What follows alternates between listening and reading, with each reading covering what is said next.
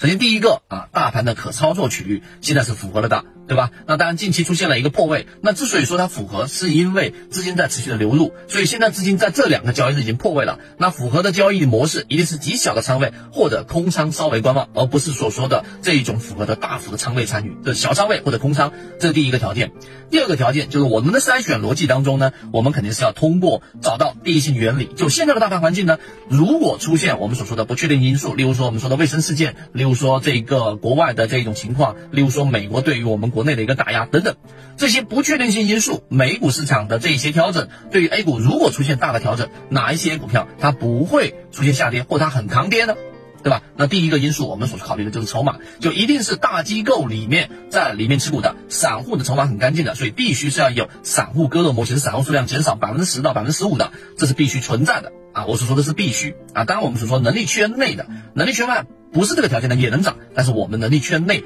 我知道我知道什么，那这一个确定性的因素，第二个条件是存在的，就是筹码。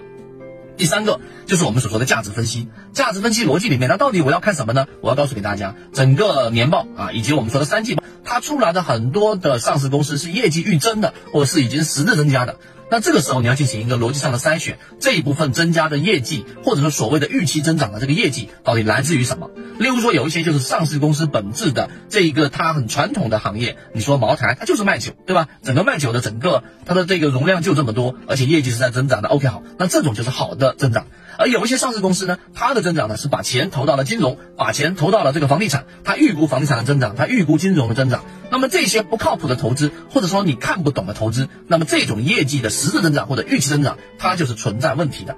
那么第三点，呢当然它同样有一些是直接亏损的。那这个亏损是为什么亏损呢？沿用刚才那个思路，横向对比。如果它的亏损是因为它进行了新的这一种投入，例如说我们所说的这种电池，对吧？例如说我们所说的这种汽车、新能源汽车等等等等的这种投入是实际上的产出，那么你可以去考虑这个行业的发展。而有些亏损呢，就纯粹是它传统行业已经是我们说强弩之末了。例如我们所说的汇源果汁，今天我在啊有时间给大家去讲一讲汇源果汁，之前是那么强的一个品牌，现在是完全没落，甚至变成了沦为了快。餐的配送的饮料，为什么啊？当然，我这个后面给大家讲，它的品质下降了，它的果汁喝出了烂果味。那么这个是我们所说的上市公司的业绩的预增啊增长下跌，到底是来自于什么原因？这是价值分析排雷，也大家可以去参考我们所说的左脑护城河，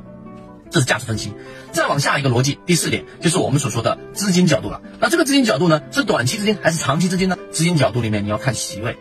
有一些机构是靠谱的啊，有一些我们说的私募基金，它进入到一些标的，你沿用它以往的经历，它的筛选逻辑。举个例子，我们说的高瓴资本，对吧？我们之前给大家讲过，那它筛选的逻辑，首先一定是小范围的，它筛选的标的不是这一种，因为我们知道很多投资公司，它的这一种呃投资方式有两种差异和极端，有一种是平摊平铺所有赛道，就各种它大买批发式的那种买，另外一种呢就是选准赛道然后压住。那高瓴资本就属于这种类型，所以当你发现几个这一种我们说很明显，并且有很强的这一种成功率的这一种席位，这些投资公司，那它介入到这些标的，你才值得去关注。所以第四个，你看我们在讲到的就是这个资金角度。第五个角度就是我们所说的这个技术分析角度了。那技术分析就用我们缠论标的里面找到第一类型、第二类型买卖点。我们近期今天下午就推出给所有荣誉 VIP 的这个缠论深水区生存手册里面就提到了这样的筛选，找到底什么是第一类型买点，我都拿出具体例子来给大家去画出来。那么找到这种类型，实际上在技术分析里面等同于